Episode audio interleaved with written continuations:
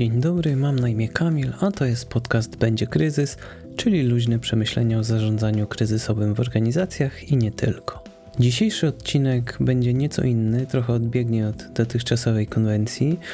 Postanowiłem podzielić się z Wami moją inspiracją. To jest postać, przez którą zainteresowałem się zarządzaniem kryzysowym. No, jedna z wielu postaci. W tym przypadku będzie to postać z filmu. Scena w sumie jest dosyć makabryczna, ale moim zdaniem ogólnie całościowo z punktu widzenia zarządzania kryzysowego warta przeanalizowania. Zapewne wiele osób kojarzy film Quentina Tarantino Pulp Fiction. Jest w tym filmie scena, w której dwóch bohaterów, Jules, grany przez Samuela L. Jacksona oraz Vincent, grany przez Johna Travolta, jedzie autem, wioząc z tyłu pasażera o imieniu Marvin. Panowie jadą autem, trwa dyskusja, mniejsza o temat. Vincent w pewnym momencie odwraca się do pasażera siedzącego na tylnym siedzeniu, trzymając w dłoni swój pistolet. W pewnym momencie dochodzi do wystrzału i cóż, no, Marvin nagle nie ma głowy, a z tyłu auta jest potężny bałagan. Jules, szukając sposobu, żeby jak najszybciej uciec z dróg publicznych, dzwoni do mieszkającego niedaleko Jimmy'ego, którego gra Quentin Tarantino, i ustala, że przyjadą z Vincentem do niego. U Jimmy'ego Jules i Vincent dowiadują się, że za niecałe półtorej godziny będą musieli się ewakuować, ponieważ wtedy wraca żona Jimmy'ego Bonnie. Jules dzwoni do swojego szefa Marcelusa Wallace'a, żeby uzyskać pomoc w wyjściu z tej trudnej sytuacji. Gdy po chwili dyskusji dowiaduje się, że z pomocą przyjedzie pan Wolf, od razu się uspokaja. Następna scena to scena w hotelu. Przez otwarte drzwi widać jakichś ludzi. Na łóżku siedzi odwrócony tyłem do kamery mężczyzna i rozmawia przez telefon. Ten mężczyzna to Winston Wolf, który rozmawia z Marcelusem i zbiera informacje odnośnie tego, co się wydarzyło, kto jest zaangażowany, jakie są ograniczenia. Rozmowę kończy mówiąc: To jest 30 minut stąd. Będę tam za 10. I teraz następuje scena wejścia. Widzimy palec, który naciska dzwonek, dzwonek dzwoni, drzwi się otwierają, otwiera Jimmy, czyli Quentin Tarantino, i pan Wolf mówi: Ty jesteś Jimmy. I od razu pyta: Czy to twój dom? Jimmy potwierdza. I padają moje ulubione słowa w tym filmie. I am Winston Wolf, I solve problems, czyli jestem Winston Wolf i rozwiązuję problemy. W odpowiedzi Jimmy stwierdza, to super, bo właśnie jeden mamy. Opisując ciąg dalszy w skrócie, pan Wolf natychmiast przychodzi do rzeczy. Ocenia sytuację na miejscu, szacuje ile czasu potrzeba na usunięcie pojazdu z domu Jimmy'ego. Następnie Wolf i panowie pozostali przechodzą do garażu, gdzie Wolf wypytuje Julesa o samochód. Czy gaśnie, czy hałasuje, czy nadmiernie dymi, czy jest zatankowany i tym podobne rzeczy. Tak naprawdę wszystkie informacje, które mogą przyczynić się do tego, że z jakiegoś powodu samochód się zatrzyma albo zostanie zatrzymany przez policję. Następnie wracają do kuchni i pan Wolf zaczyna rozdzielać zadania. Jules i Vincent mają przełożyć bezgłowe ciało do bagażnika i wyczyścić samochód. Mają pozbierać kawałki, które zostały z głowy Marvina, przetrzeć tapicerkę i podsufitkę, ale bez zbytniego szorowania. Po prostu mają to ogarnąć, mają ogarnąć najbardziej zabrudzone miejsca. Skupić za to mają się na szybach. Szyby muszą być czyste, muszą być lśniące i przede wszystkim nie mogą mieć żadnych śladów krwi. Pan Wolf prosi Jimmy'ego o wszystkie koce, kołdry, narzuty i tego typu rzeczy, jakie może znaleźć. Im ciemniejsze, tym lepiej. Białe z oczywistych względów się nie nadają. Posłużyć mają do zamaskowania tapicerki i podłogi. Wszystko po to, żeby na pierwszy rzut oka auto wyglądało ok, żeby nie było podejrzane. Następnie jest scena, w której Vincent stwierdza, że proszę byłoby pomocne. Pan Wolf nie wierzy własnym uszom i pyta: e, Jeszcze raz? Vincent powtarza: Proszę byłoby pomocne. Wolf odpowiada: Ustalmy jedną rzecz. Nie przyjechałem tutaj mówić proszę, przyjechałem mówić wam, co macie robić. Jeżeli masz jakikolwiek instynkt samozachowawczy, lepiej rób, co wam mówię i rób to szybko. Jestem tu, aby pomóc, ale jeśli nie chcecie mojej pomocy, to życzę szczęścia, panowie. Jules reaguje na te słowa, mówiąc, że pomoc pana Wolfa jest nieoceniona i bardzo się cieszą, że ją mają. Vincent stwierdza, że nie chciał nikogo urazić, ale po prostu nie lubi, gdy ktoś mu rzuca rozkazy. I pan Wolf odpowiada na to, że jeśli jest szorstki, to dlatego, że jest presja czasu, myśli szybko i działa szybko i potrzebuje, żeby oni również działali szybko, jeśli chcą się wywinąć z tej sytuacji. W kolejnej scenie Jimmy zbiera koce, kołdry i tym podobne rzeczy, a pan Wolf rozmawia przez telefon. Podaje informacje o marce samochodu, kolorze, zawartości auta, podaje również spodziewany czas przybycia. Kolejna scena to inspekcja wyczyszczonego auta. Pan Wolf pochwalił Julesa i Vincenta za dobrą robotę. Jimmy stwierdza, że nie wierzy, że to jest to samo auto. Pan Wolf studzi entuzjazm, mówiąc, że to ledwie koniec fazy pierwszej. Faza druga to wyczyszczenie Julesa i Vincenta. Teraz akcja przenosi się do ogrodu. Jimmy trzyma duży worek na śmieci, pan Wolf nakazuje chłopakom rozebrać się i wrzucić rzeczy do worka. Jimmy podaje Julesowi i Vincentowi mydło, a pan Wolf spryskuje ich zimną wodą z węża ogrodowego. Po umyciu się dostają ręczniki, wycierają się i na końcu ubierają w rzeczy Jimmy'ego. Następnie udają się do samochodów. Pan Wolf mówi im, gdzie będą jechali. Jadą na dwa auta, Autem, które zostało wyczyszczone, jedzie pan Wolf i Jules. Autem pana Wolfa za nimi będzie jechał Vincent. Jadą na złomowisko, gdzie pan Wolf pozbywa się problematycznego auta razem z zawartością bagażnika. Tak to wyglądało w telegraficznym skrócie. Naprawdę polecam obejrzeć film Pulp Fiction, jeśli ktoś nie widział. W szczególności ten kawałek, w którym Harvey Keitel występuje jako pan Wolf.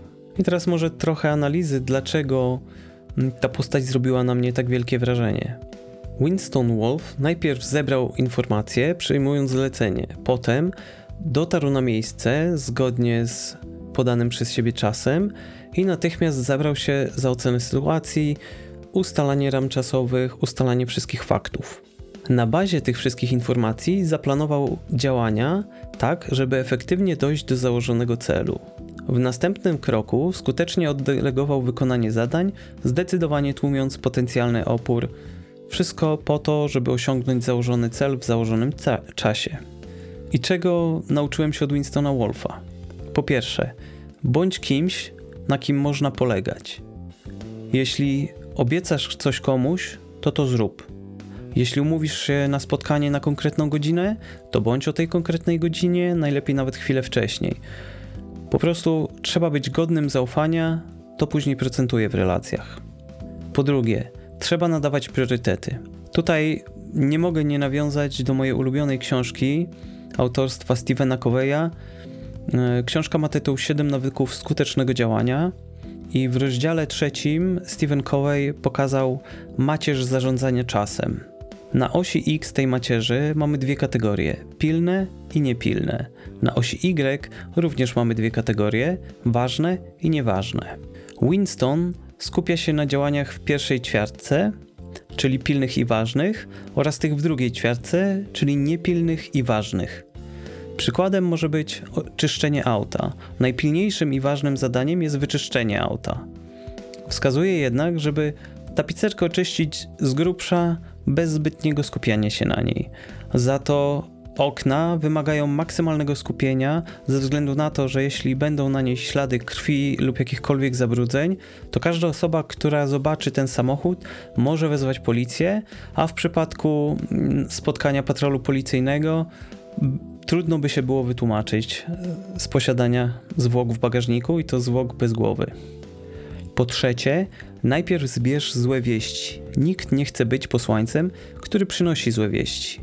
Bardzo często więc ludzie ukrywają złe informacje, bo łatwiej jest ich nie wyjawić, niż narazić się na potencjalny gniew czy złość yy, pytającego.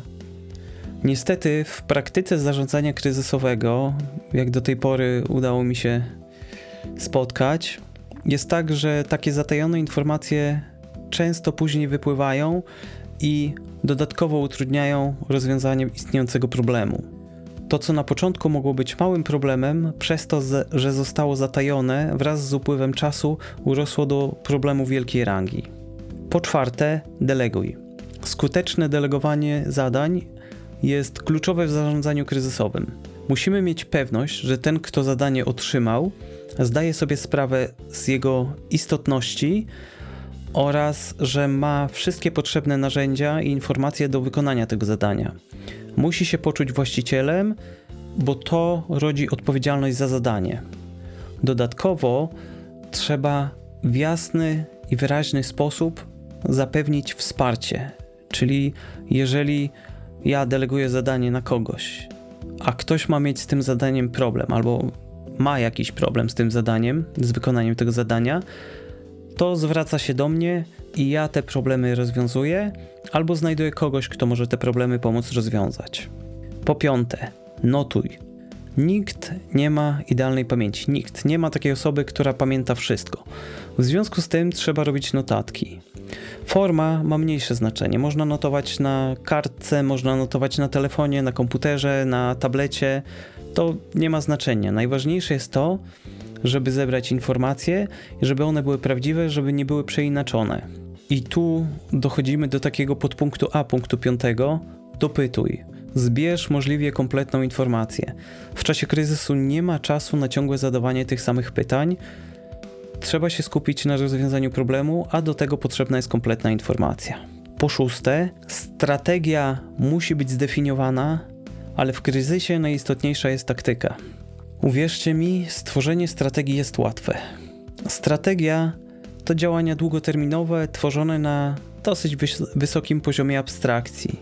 Dla kogoś, kto takiej strategii jeszcze nie tworzył, może się to wydawać zadaniem bardzo trudnym.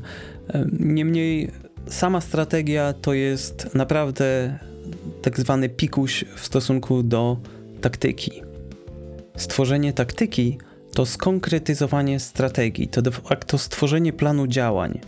Jeśli strategia została spisana na przykład na jednej kartce A4, to taktyka może być już książką w porównaniu do tego. Może mieć kilkadziesiąt stron A4. Temat e, strategia versus taktyka versus działania aktualne e, pewnie rozwinę jeszcze w jednym z kolejnych podcastów. Na razie zatrzymajmy się w tym punkcie. Po siódme, zrozumienie.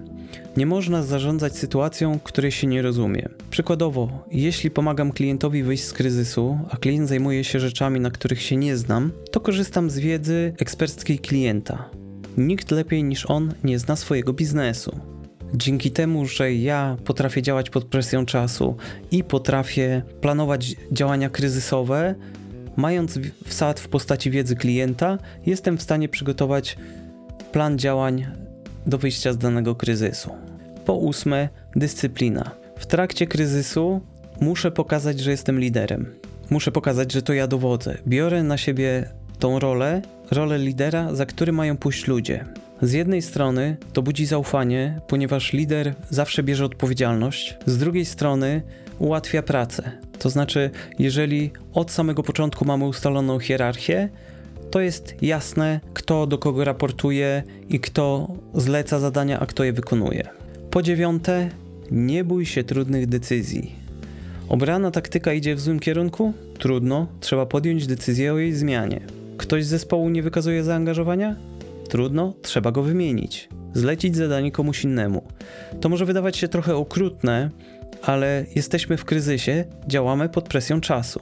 Na ewentualne rozmowy dyscyplinujące będzie czas, kiedy kryzys zostanie opanowany.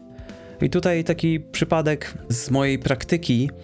Miałem kiedyś taki projekt, nazwy firmy nie wymienię, mm, ale w połowie trwania projektu doprowadziłem do wymiany całego zespołu projektowego.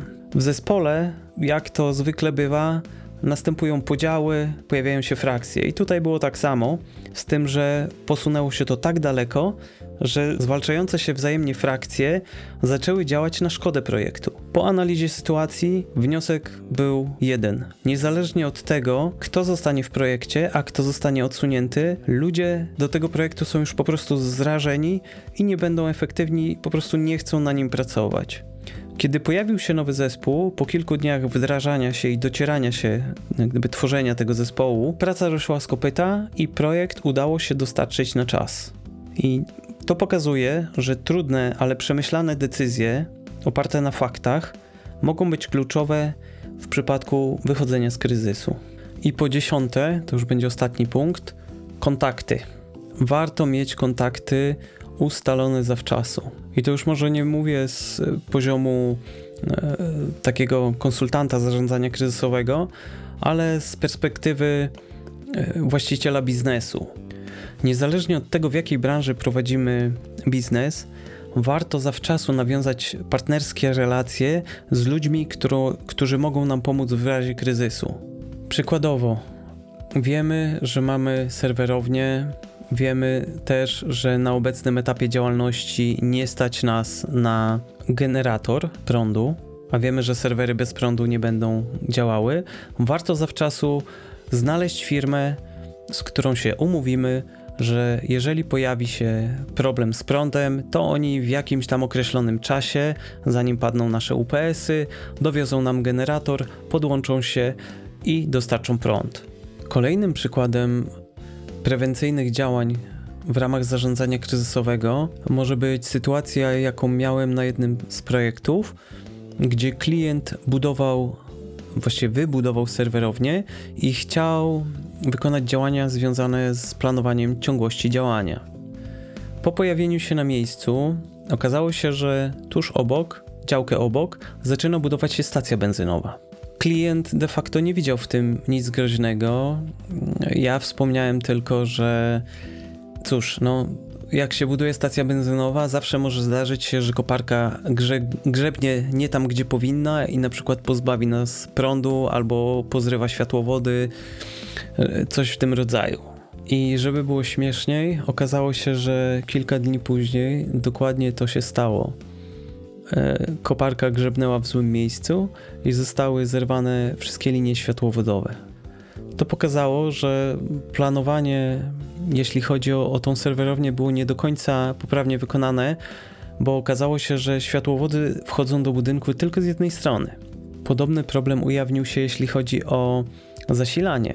To znaczy, tu sytuacja była trochę lepsza, bo do budynku były doprowadzone dwie linie zasilające z dwóch różnych stron budynku, ale po analizie okazało się, że one e, są osobne ale tylko do pierwszej stacji transformatorowej. I potem już idą jedną linią, więc de facto nie są to dwie niezależne linie zasilające, tylko jedna linia zasilająca z dwoma podejściami. Myślę, że w jednym z kolejnych odcinków y, również zbiorę swoje doświadczenia z różnych projektów i podzielę się nimi. To mogą być e, ciekawe przypadki do przeanalizowania. A w tym odcinku myślę, że to by było na tyle. Dziękuję za wysłuchanie, zapraszam na kolejne odcinki i do usłyszenia.